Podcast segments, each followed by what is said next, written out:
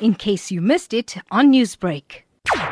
Essentially, we've all been cut off from the world. We're living in our own little island of Heron Street. The bridge has been washed away, so there's no entry and exit route to the area. The water pipes have been washed away, so has the sewage pipe. Residents have no drinking water, save and except water that has been provided for by the Kharwastan community members and some families living on the other side of Heron Street. Can you paint a picture exactly of what your house looks like right now?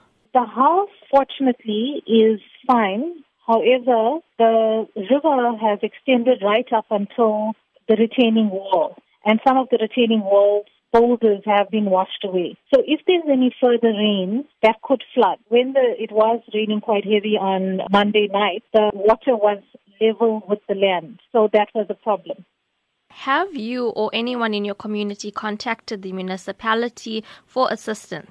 Numerous times. My husband has been on the phone, I think, over 16 to 20 times with different departments, water department, electricity department, disaster management, you name it. He has been in, in contact with many departments. All of them tell us that they've been inundated with calls. When we had called the disaster management team on Monday night, when the neighbor's property was collapsing and the river had been uh, taking everything away, we were told that unless the water is above waist level or up to shoulder level, we will be unable to assist you.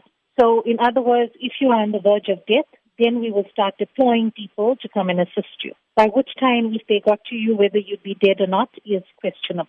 Have you, your family, or anyone from your area been able to leave the vicinity, or are you still trapped within the area? There are some family members who have been able. There's a makeshift bridge that was uh, constructed by the members of the community. So the men last night essentially got fed up of waiting for outside help. So a guy who had scaffolding in his backyard um, managed to put together some scaffolding and they put together this rickety bridge, which is essentially a 15 to 20 centimeter plank and two steel um, scaffoldings that have been tied together with ropes and that's submerged in the river, which is unsteady. And uh, some members had sent through water. And that same bridge, some uh, people were able to cross and get out. Some went to families, but very few had left. Many of them essentially, uh, they are too afraid to cross the rickety bridge. Your family, how have they been affected by this?